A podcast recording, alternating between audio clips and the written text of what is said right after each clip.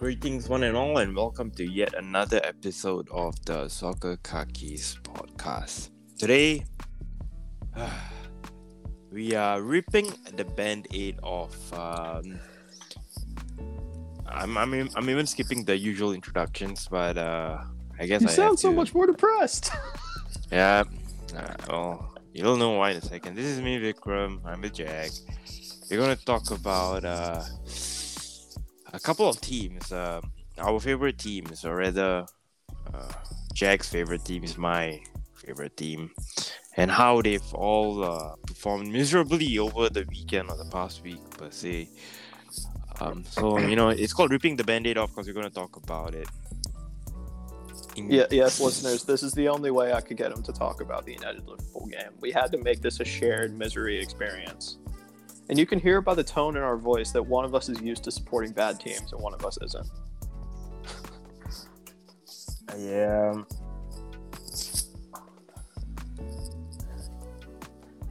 So, listener, we are going to make this a little bit easier on Vikram. We're not going to start with uh, the elephant in the room, so to speak.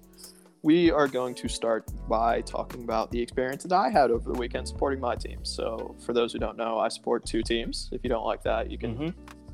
Go after yourself. I support Olympique Lyonnais in France and Everton in England, and they both really tried to test my patience. But I know Well- better because I've dealt with misery before. Unfortunately, I haven't as much. Uh, I have, but not as not to this extent. But let's sort of talk about Everton and Lyon first to sort of get that out of the way and concentrate on what everybody wants to sort of hear. Um, let's about Everton. What's up with Everton, mate? Because I thought they had it. I mean, they sort of were all right at the start Bro- of the season, brother, but- brother, that is a significantly more complex question than you think it is. I, I could write a thesis paper on what's wrong with Everton. hey, you should. You But- should, mate. You should.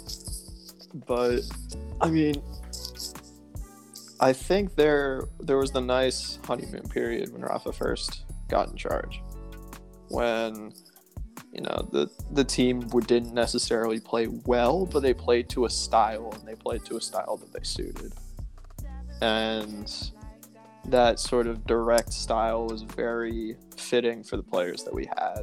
Specifically, you know, for Richarlison, Dominic Calvert-Lewin, Abdou Doucouré, who's had a very good season so far, and Yerry Mina, who's had a very good season so far. The unfortunate things start to happen when those key players get injured.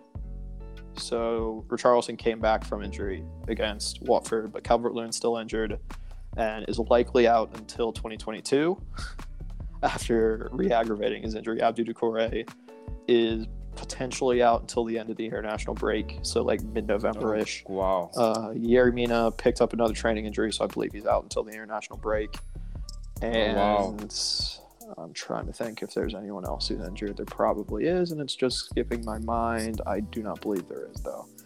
And this is sort of the moment when you realize that Everton's first 11 is good enough to maybe flirt with the, with finishing in the top six, but once you start peeling away the layers, you get a team that's largely lower mid-table, and that's not necessarily something that Rafa has really adapted himself well to. I think the game against Watford, even before Watford's comeback, they were Yeah. generating big chances against our defense. I don't think the midfield two of Tom Davies and Allan really fared well together. Um, the defensive style didn't necessarily allow Everton to get forward and actually create anything, and if they did, it was quickly snuffed out by just the, the forward line just not really working all that well together. And Everton Yeah. just cannot stop conceding set pieces, which is amazing considering they had one of the best set piece defensive records in the league under Carlo Ancelotti with basically the same players. So Well, I that mean, sort guess, of, uh, you know, points the finger as to who's responsible for that. True, true, very true. Well, I mean, I guess you know, on that note, right? Um, what does Rafa Benitez have to do to sort of turn things around? Can he do anything at you know, or does he have to wait out until January, try to bring in some much needed reinforcements and sort of survive the season? Because clearly, uh, it's not looking too good for you lads. I mean, he de- uh, there are definitely like serious fundamental issues wrong with Everton, but in the short term, I think the issue is that Everton are pushed up against the financial fair play barrier and can't really spend anything until they could probably spend something in January, given that James Rodriguez's colossal wages are now off the books. But it's really waiting until the summer when more contracts start expiring and some wiggle room starts to get found out there. But until then, Mm. Everton are basically a mid-table team, and I think any anyone having any aspirations of the team finishing any higher sort of fooling themselves at this point. It's just the issues sort of remain long term about how how Everton under Farhad Moshiri are positioning themselves in the long run against a rising Aston Villa, a rising Newcastle United with Saudi backed finances now who are potentially hiring Marc Overmars to be the director of football and build a project against uh, a West Ham United who are potentially being taken over by a Czech billionaire. And you sort of see that Everton are just falling further and further behind because there's no real clear, coherent plan. There's no real clear, coherent organization. I remember, I can't remember who wrote it. There was an article in The Athletic who said, who quoted a um, an unnamed uh, Premier League executive who said he's never ran into a club where he's had to call three people to get the answer about one player like he has to at Everton. And it sort of feels like sort of the structure of the club is what's eventually going to hold the club back, regardless of how well or how poor Rafa does. Wow. Damn. So I mean, I guess you know. I mean, damn, bro. I mean, I know you guys lost five two to uh, Watford and one 0 to West Ham. But damn, I mean, I guess yeah, that, forward, those, those issues were always lingering around, but it just it just had to be Josh King to score three goals. yeah, no, that's the thing, right? Out of And you know what? Good for him. Good Yeah. for him. He got he dealt with so much crap under Ancelotti about him, you know, being unfit. There's a lot of you know bad publicity about him. that I think was really unfair. I don't think he got a fair shake of it, and he was basically fighting for his professional career because he was given basically a six month tryout at Everton, and he basically never got to play. And Yeah. he got thrown out to the Wolves to be a free agent. Luckily, he found his feet at Watford, and he ends up at uh, Goodison Park in his first game back, and he scores three goals. Good for him. yeah, man. Genuinely good really for him. good. For, genuinely, right? Yeah. I mean, I think it's it's it's it's a, it's a nice uh, U-turn of sorts for his career as well. You know, he needed uh, I mean three goals before that he hadn't scored in a while. So hopefully this kickstarts a resurgence in form for him. He's still young as well. He's only 29. You know, he's not that old, even though Yeah. he's been around for more than a decade, I suppose. And I mean, even if Watford do go down, I think King does have some staying power in that team to where if they're playing in the championship, he has the potential to help them go back up. Yeah. Well, I guess not to deviate away from uh, what's the topics at hand, but I mean to sort of round up things on Everton per se. I, I, I do believe that you know it's a team still with a lot of potential. They just need uh, overhaul in terms of the hierarchy per se, or the management. There's something there that needs to sort of go. Um, Yeah. I think it's very. I don't know, fitting is the wrong word, but I can't think of a better term for it. That before the Watford game, there was a article from the, the Liverpool Echo from one of Benitez's press appearances where Benitez called on Everton to improve in every department as a club. Which, Ooh. when you see it, like, even you know, if you like or dislike Rafa, objectively he's right. like Everton need to improve in every regard. It's just sort of weird coming from him because he is a result of the failures of Everton's hierarchy, given that absolute mess that was the coaching search last summer. Yeah, It, it was yeah. sort of a weird messenger to have that come from. And then immediately they lose 5 2 to Watford in a game where he he tactically mismanaged from minute 1 to minute 90. So Everton do need to improve in all departments, Mr. Benitez. You are very correct in that regard. You just didn't know that you were talking about yourself as well. Yep. well, I guess to sort of uh, move things on to Lyon. Um, I know you. You're sort of okay with the recent spate of results. Okay is maybe too strong of a word, but you yeah, sort okay, of accepted them. strong. But You've accepted the results to say. But um, let's talk about your recent result against Nice. You know, you were leading two 0 up until the 80th minute, and then in a span of 12 minutes, you guys lose the game 3 2. We lost. What happened? We lost. How? How? How Uh, did you guys implode, man? It's well, there. I think this elicited a lot of like near-term PTSD for Lyon fans because there were multiple times last season when we blew two goal leads, namely against Lille. I think the fifth or sixth last game of the season that basically knocked us out of the title race, and then ironically against Nice at home on the final day of the season that cost us the Champions League. And a lot of that was very tactical. It was very mentality centered. It was basically putting on display for everyone the failings of our former manager, Rudy Garcia, who is a clown, for lack of a better term. Yeah. And I think it elicited a lot of war flashbacks for Lyon fans, thinking this is this is Garcia all over again. What are we doing? But I've very much leveled out, and I think surprisingly a good amount of Lyon fans have very much leveled out about it. Because I don't necessarily think this was a mentality thing. Well, it was a mentality thing for some players. Oh, yeah, I can bring up one player in a minute, but I think it was largely just fitness issues and exhaustion. I think Lyon are dealing with a decent amount of injuries at the moment. There's no real first team striker that's fit.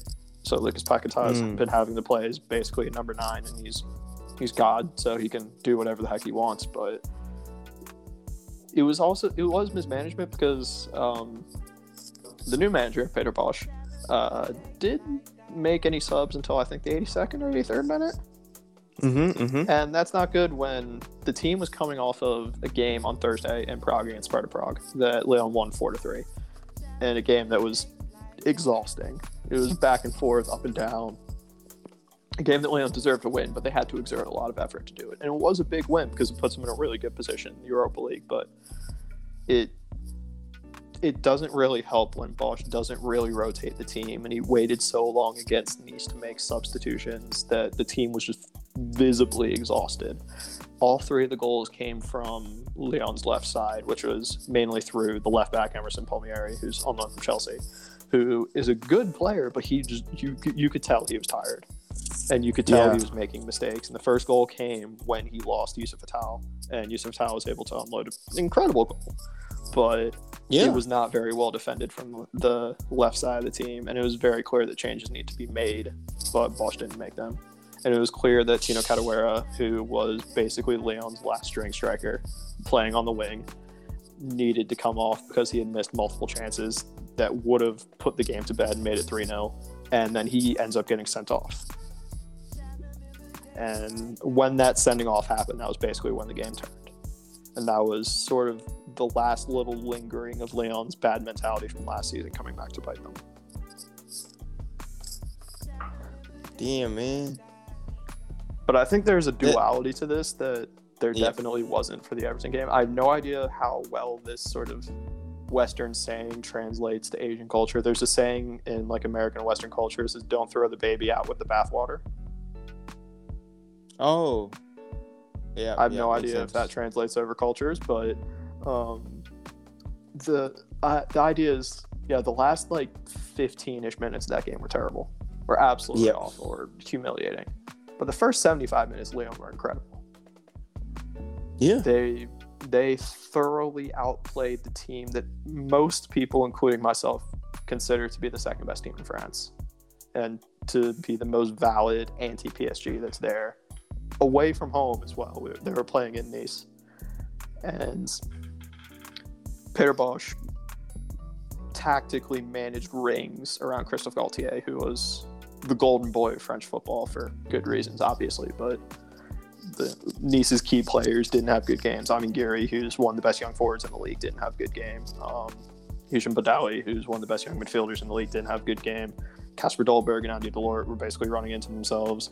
Nice's defense was having trouble stopping Lyon's attack, and it the you don't want to make the final 15 minutes overshadow the first 75 because I think there is at least a decent understanding that Lyon are going through a project and they're going through a rebuild, and it's going to take a while because Lyon don't have money.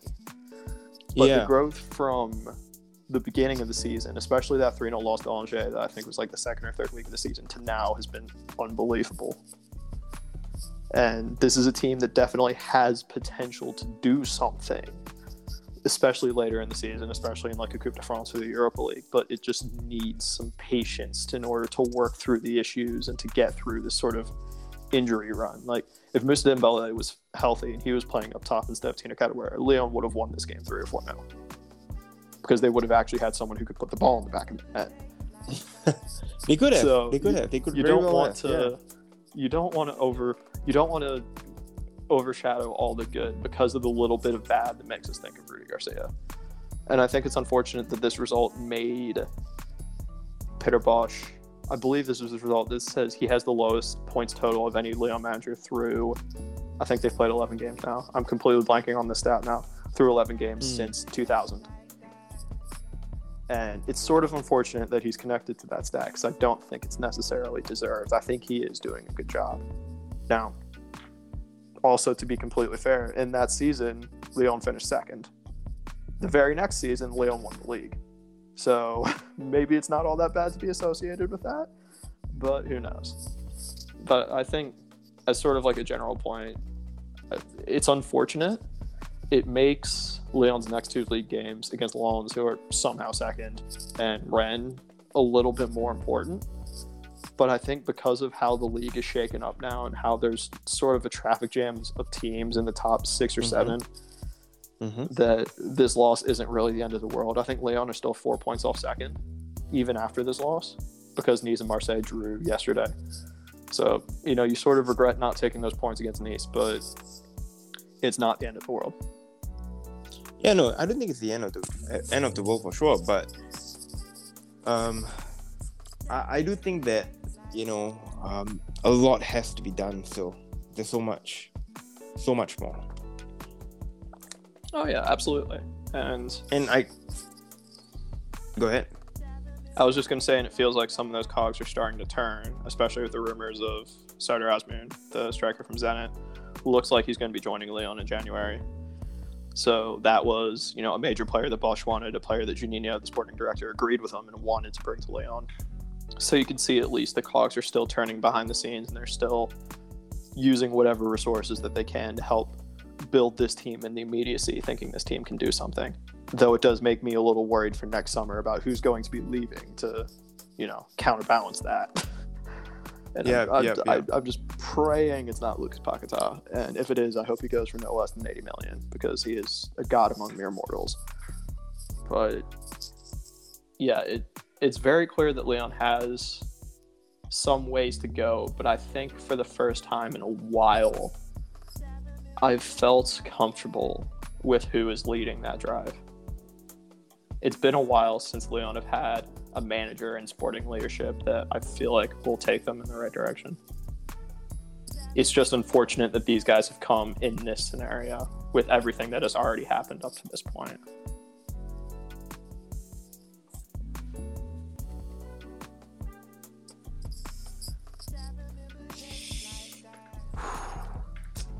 I guess now it's time for the D topic, right? Yes, now it's time for me to ask you about your team. Yeah. So be honest, how Go much ahead. of this game did you watch? Did you? I watched off the entire thing.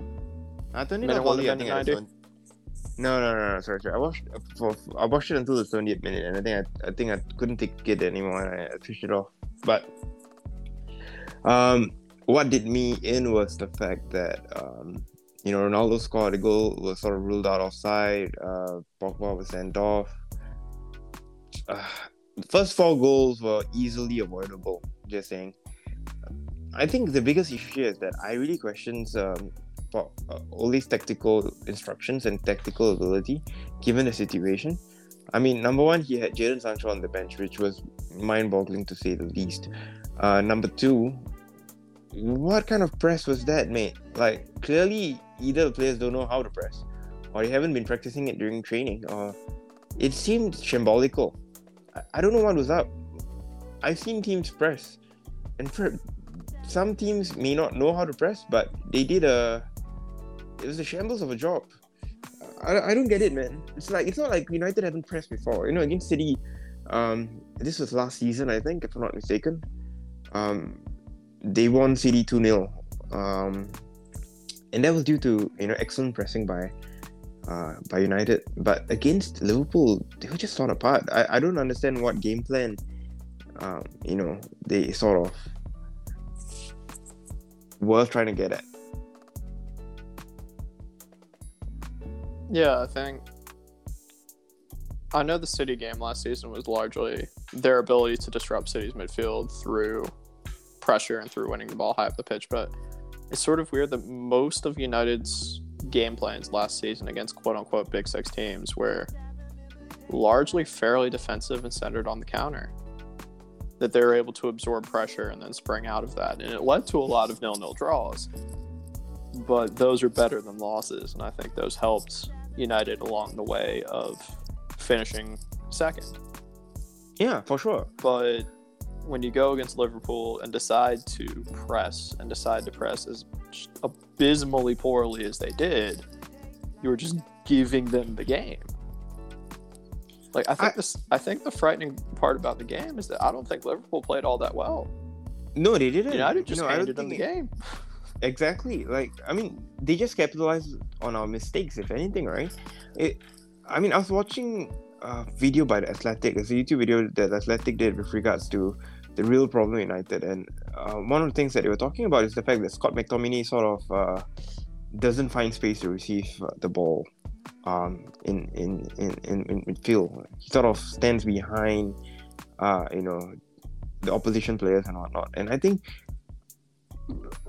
perhaps that's one reason why you know we lost because if you think about it you know due to this positioning by McTominay or I guess uh, the lack of that sort of central defensive midfield pivot to receive and sort of kickstart attacks they are forced to sort of you know pump the ball up or make risky passes into midfield which can be easily intercepted by opposition players and to be perfectly honest, United have given away the ball a lot of times this season. It wasn't just a Liverpool game. It just so happened that Liverpool punished them for their mistakes, where other teams, you know, haven't really uh, done so. Well, at least in the same capacity. My point is, right, I think there are issues tactically that Ole needs to ask himself. Why did he bench Sancho? If he doesn't know how to get the best out of Sancho, then something is wrong with Ole because we can we know for a fact how good this boy is. We know for a fact what he can do if given the chance, if deployed properly. And I guess it also comes down to the question of do I play Mason Greenwood or Jadon Sancho? Why can't I play both? Well, we decided to sign Cristiano Ronaldo. And I think one thing that you sort of asked me was whether or not Ronaldo is a big hindrance or is he actually helping the squad? Is he saving the squad? I think it's a bit of both. I really do think that United don't know how to utilize the system where we can play, for instance, with two forwards.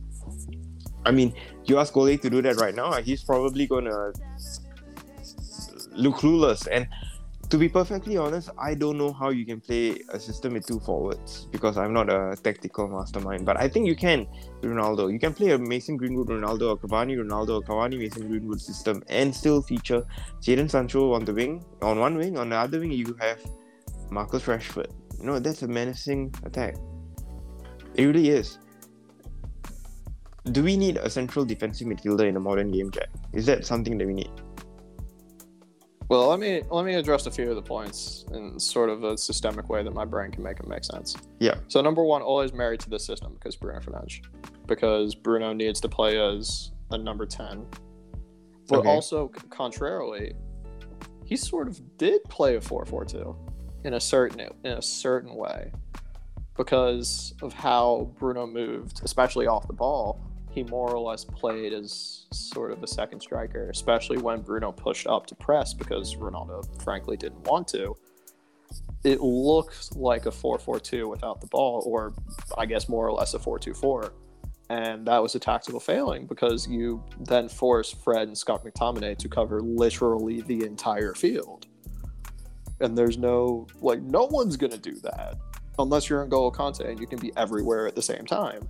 But it almost sort of set them up to fail because I mean, Fred McTominay aren't that good. They don't work as a pairing. That's pretty well established, but they're not exactly they weren't exactly given a lot of help by Ole because they were given the impossible task of being two players and trying to stop three players, or I guess four or five depending on the scenario because you can loop in Liverpool's forwards and Liverpool's fullbacks into those overloads as well. And I really hope I can continue along this train of thought because I'm starting to lose some of it. But going back to what you said about McTominay showing for the ball, that's definitely part of the problem because that limits one of your ways to build up. And it was really evident against Liverpool when they played their forwards so high to try and pin United's fullbacks back. Like United usually build up either through the middle by getting one of Pogba or Bruno on the ball, or they build up through the wings, usually down the left through Luke Shaw because he's their best ball playing defender in the team. Yeah. But Luke Shaw is not going to get forward because he's not going to want to give space to Mohamed Salah. And very rational reason for that because Mohamed Salah is arguably the best player in the world right now. Yeah. And Aaron Wan-Bissaka is also not want to, not going to get forward because he does want to give space to. I was blanking for a second, Diogo Jota, because Sadio Mane did not play on that wing. And since you can't build up through the sides, you have to build up through the middle. And if Fred and McTominay are not getting in good positions to receive the ball, turn, and play it to either Bruno or to a winger, then you just have to start lumping long balls forward. And if you're going to lump long balls forward to Virgil van Dijk and Ibrahim Konate, who are both, I believe, at least six foot three, you're not going to win Yeah, any of those. So you're just literally giving Liverpool the ball back over and over and over and over again. No, I mean And- it's, it's Go. Go ahead.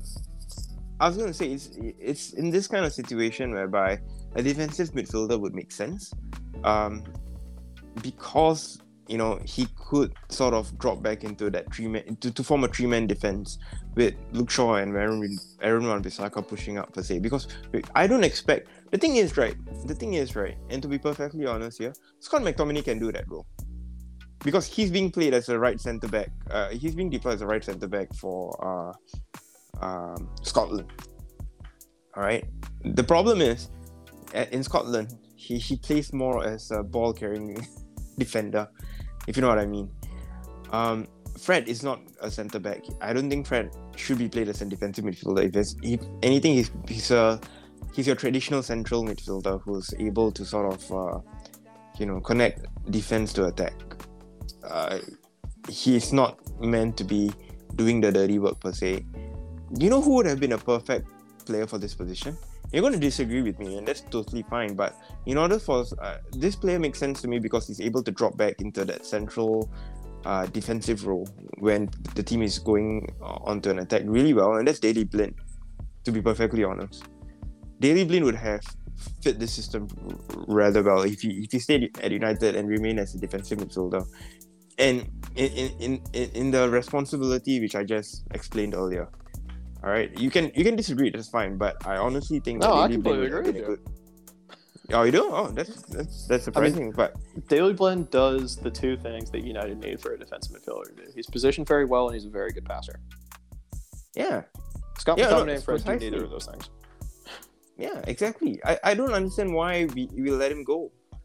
Because he's Um, old. Well, I do. It's, it's not old.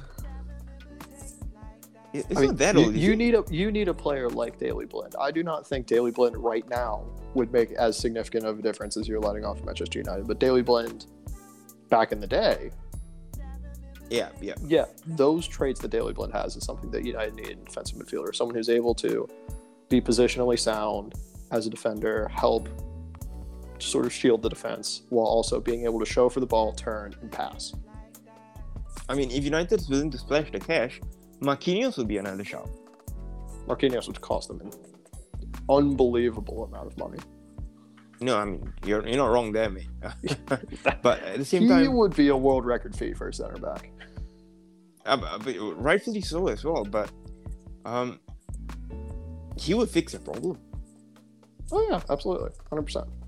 And he's not even a natural defensive midfielder. He'd still fix the problem.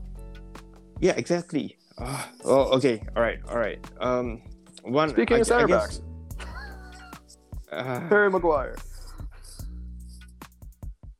I don't know, man. Maguire, he's sort of falling into a rut again. You know, he was he's this sort of happened in his first season eh, with Mourinho in charge as well. I don't know whether you remember, but there was a point in time he was good, and then he started going to this rut, and then he was decent again. He he sort of has like spells of good and bad form. I mean, all players do, sure, but it's it's really night and day for a player like Maguire, if you know what I mean. It really is, and You know. it's really sudden. And it really, I mean, I'm not saying this is the right cause of it, but it's really unfortunate that it happened the moment Rafael Varane got hurt. Because you know that the player who's going to play next to him, Victor Lindelof, is also not Mm. that good. So the moment when you most need Harry Maguire to be that leader, and to be the guy who's going to marshal the defense, is the moment when he hits that run of form.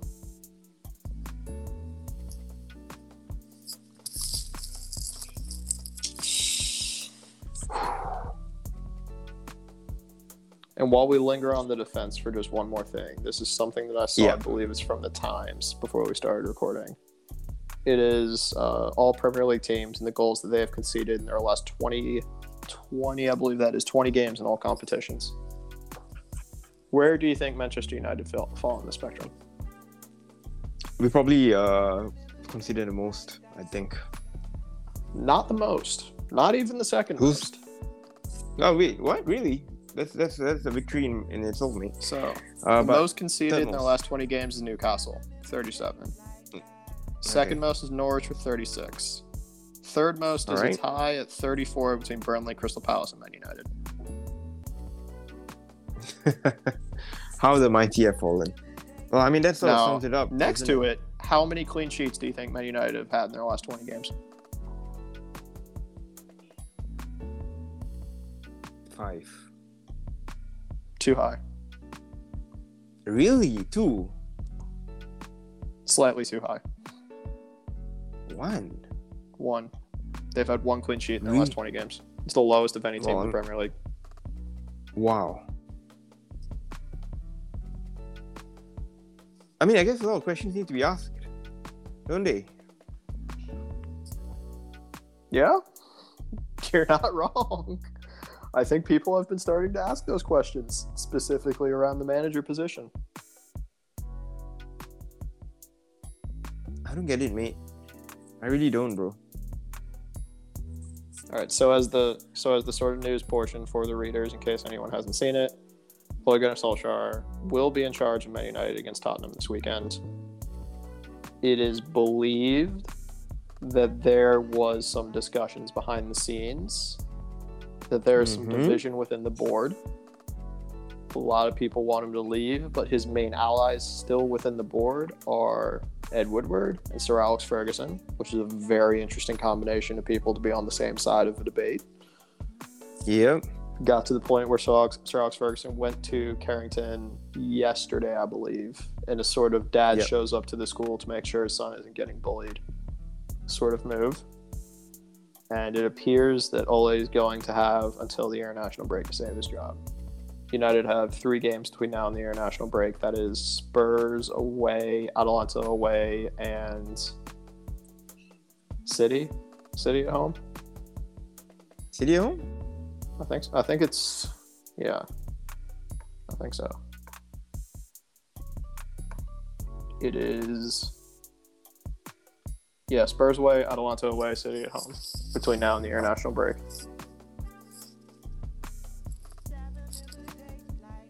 So your response to that, and then I'm going to ask you one more question.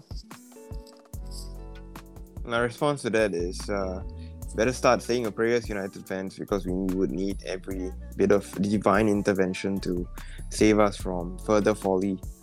Because honestly, mate, I see us picking points, but not uh, doing all too well against the opposition that we are up against. Yeah. I mean, to be completely fair, now might be the best possible time to play Tottenham. Oh, that's true. That is true. who are who true. are not in a very good run of form themselves, having just lost to Vitesse in the Europa League, and I think they they lost to West Ham last weekend, I believe. true. so- very true. Not a bad time to play Tottenham, but as defining games go, you don't get more defining than Atalanta away and Man, City at home. I mean, fair. So I guess what's this other question you want to ask me? I'm kind of curious to know. All right, so in a world where Ole Gunnar Solskjaer loses his job, which is a world we might be living in very, very soon, Antonio Conte, Zinedine Zidane, Brendan Rodgers, Mauricio Pochettino, or someone else. Yo, I don't know, man. Conte is sort of like, uh, I mean, Conte's style of football isn't the most exciting, isn't it?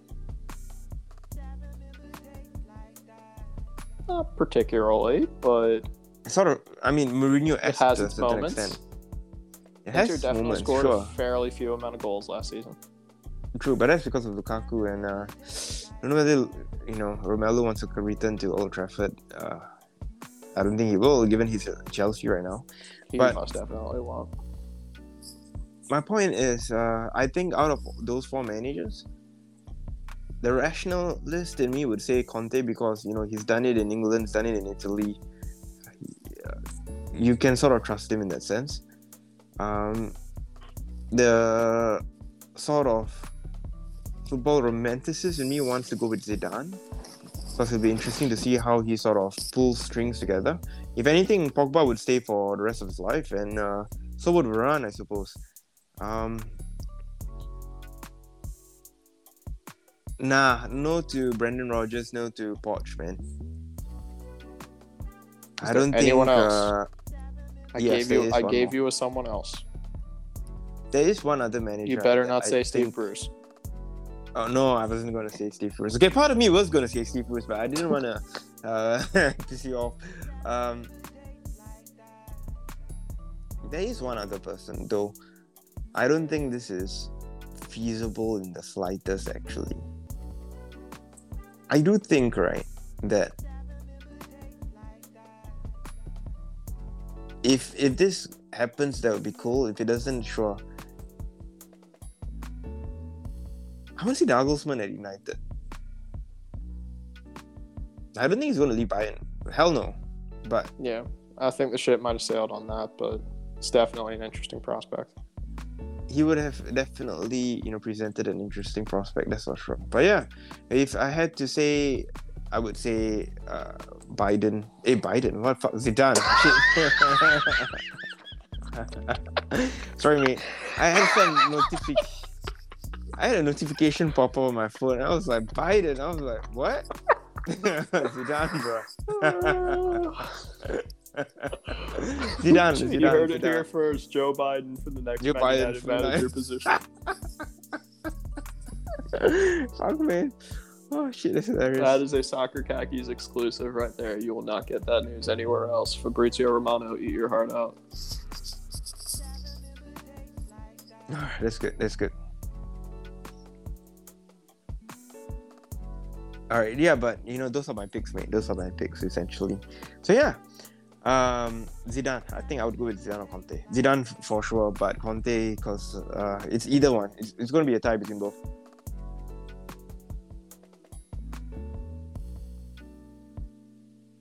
And there you have it. We finally got you to talk about United Liverpool. Finally, and I guess you know, Tune in next week of- where we get to talk about Manchester United nil, Manchester City five. Oh, yeah, that's another one that we sort of have to uh, brace ourselves for. But I guess on that note, um, there's nothing else on your end. Um, is there anything else on your end? Not that I can think of. Okay, that's good. That's good. So before you can think of something, I better wrap it up. Um, we've ripped the band-aid off on uh, our favorite teams uh, this episode, uh, much to my misery. Um, I think if it's one thing to add to sort of uh, you know make as a concluding remark, you know anything can happen in football, and no one is expecting a five 0 demolition of United, and hey, that happened against Liverpool. But you know the same could be said uh, in the matches to come. You can't predict matches. You can't um, foresee what is going to happen. You can have an idea of what's going to happen, but who knows? United might, you know, have a demolition match of their own against Spurs and score six to sort of make up for the goal difference. or they might get they might pan out to a nil-nil draw that uh, would be more probable, if anything. But this is a rebuild for all our teams. This is a period of transition for all our teams, except uh, Everton. Everton's always been in a period of transition. For, Everton for the have been in a period of transition for 34 years now. Mm. Yeah, 34 years now since they last won a league title. So, yeah. And it's a surprising period of transition for Manchester United too, because they were they were thought to be title contenders. Sometimes transition can just sneak up on you. Hmm. all right. Okay. No worries. No worries. All right. I think in, that light, all is good. Um, all is good, United fans. We are going to come back stronger. Hopefully. Hopefully.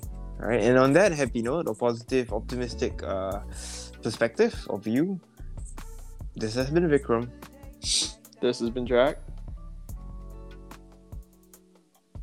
This has been the Soccer Khakis Team podcast. Tune in next week where we talk about more things interesting in everything football. See you guys. Bye, y'all.